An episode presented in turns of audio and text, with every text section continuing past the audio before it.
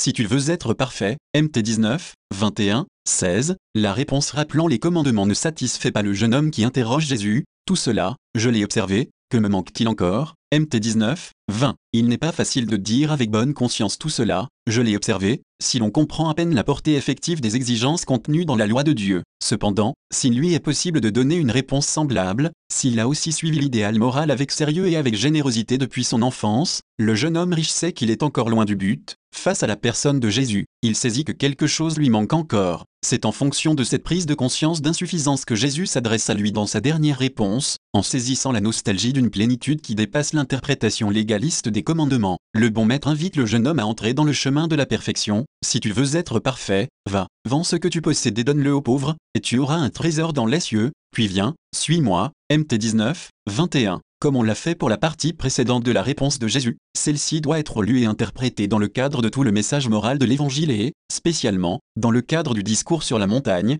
des béatitudes, confère MT 5, 3, 12, dont la première est précisément la béatitude des pauvres, des pauvres en esprit, comme le précise Saint Matthieu, MT 5, 3, ou encore des humbles. Dans ce sens, on peut dire que les béatitudes font aussi partie de l'espace ouvert par la réponse que Jésus donne à la question du jeune homme, que dois-je faire de bon pour obtenir la vie éternelle? En effet, chaque béatitude promet précisément, selon une perspective particulière, ce bien qui ouvre l'homme à la vie éternelle, et plus encore qui est la vie éternelle elle-même. Les béatitudes n'ont pas comme objet propre des normes particulières de comportement, mais elles évoquent des attitudes et des dispositions fondamentales de l'existence, et, donc, ne coïncidant pas exactement avec les commandements. D'autre part, il n'y a pas de séparation ou d'opposition entre les béatitudes et les commandements, les uns et les autres se réfèrent au bien et à la vie éternelle. Le discours sur la montagne commence par la proclamation des béatitudes, mais renferme aussi la référence aux commandements, confère MT 5, 20 48. En même temps, ce discours montre l'ouverture et l'orientation des commandements vers la perfection qui est celle des béatitudes.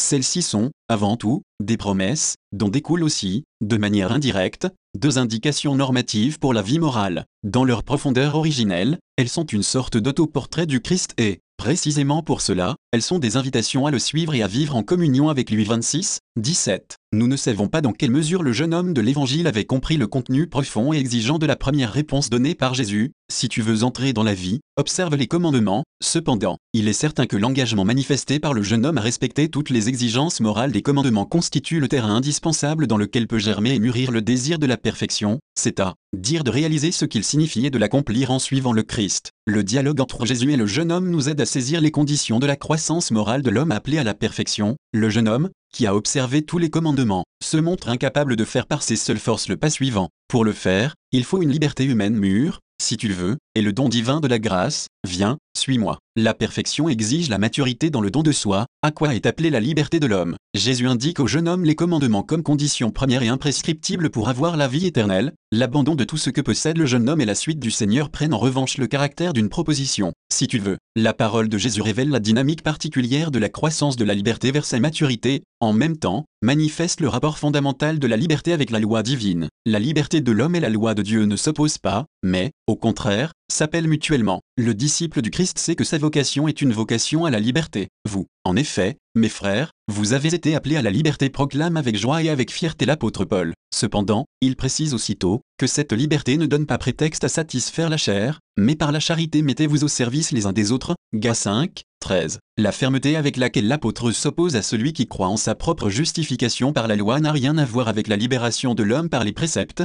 qui sont, à l'inverse, au service de la pratique de l'amour. Celui qui aime autrui a de ce fait accompli la loi. En effet, le précepte, tu ne commettras pas d'adultère, tu ne tueras pas, tu ne voleras pas, tu ne convoiteras pas, et tous les autres se résument dans cette formule, tu aimeras ton prochain comme toi-même, RM 13, 8 et 9. Après avoir parlé de l'observance des commandements comme de la première liberté imparfaite, Saint Augustin poursuit ainsi, pourquoi, demande quelqu'un, n'est-ce pas la liberté parfaite? Parce que je vois dans mes membres une autre loi qui s'élève contre la loi de mon esprit 3. C'est une liberté partielle et un esclavage partiel, ce n'est pas encore la liberté totale, la pure liberté, la pleine liberté parce que ce n'est pas encore l'éternité. La faiblesse pèse en effet sur nous en partie et nous avons reçu une part de liberté. Tout ce que nous avons commis de péché auparavant a été effacé par le baptême. Parce que l'iniquité a été entièrement effacée, est-ce qu'il n'est resté aucune faiblesse? S'il n'en était pas resté, nous serions sans péché dans cette vie. Mais qui oserait le prétendre si ce n'est l'orgueilleux, si ce n'est celui qui est indigne de la miséricorde du libérateur 4 du fait Par conséquent, qu'il nous est resté une certaine faiblesse, j'ose dire que, dans la mesure où nous servons Dieu, nous sommes libres et que, dans la mesure où nous servons la loi du péché, nous sommes encore esclaves 27, 18. Celui qui vit selon la chair ressent la loi de Dieu comme un poids, et même comme une négation, en tout cas, comme une restriction de sa propre liberté. Inversement, celui qui est animé par l'amour, qui se laisse mener par l'esprit, Gas 5, 16, et désire servir les autres trouve dans la loi de Dieu la voie fondamentale et nécessaire pour pratiquer l'amour librement choisi et vécu. Bien plus, il saisit l'urgence intérieure, une vraie nécessité, et non pas une contrainte, de ne pas s'en tenir aux exigences minimales de la loi, mais de les vivre dans leur plénitude.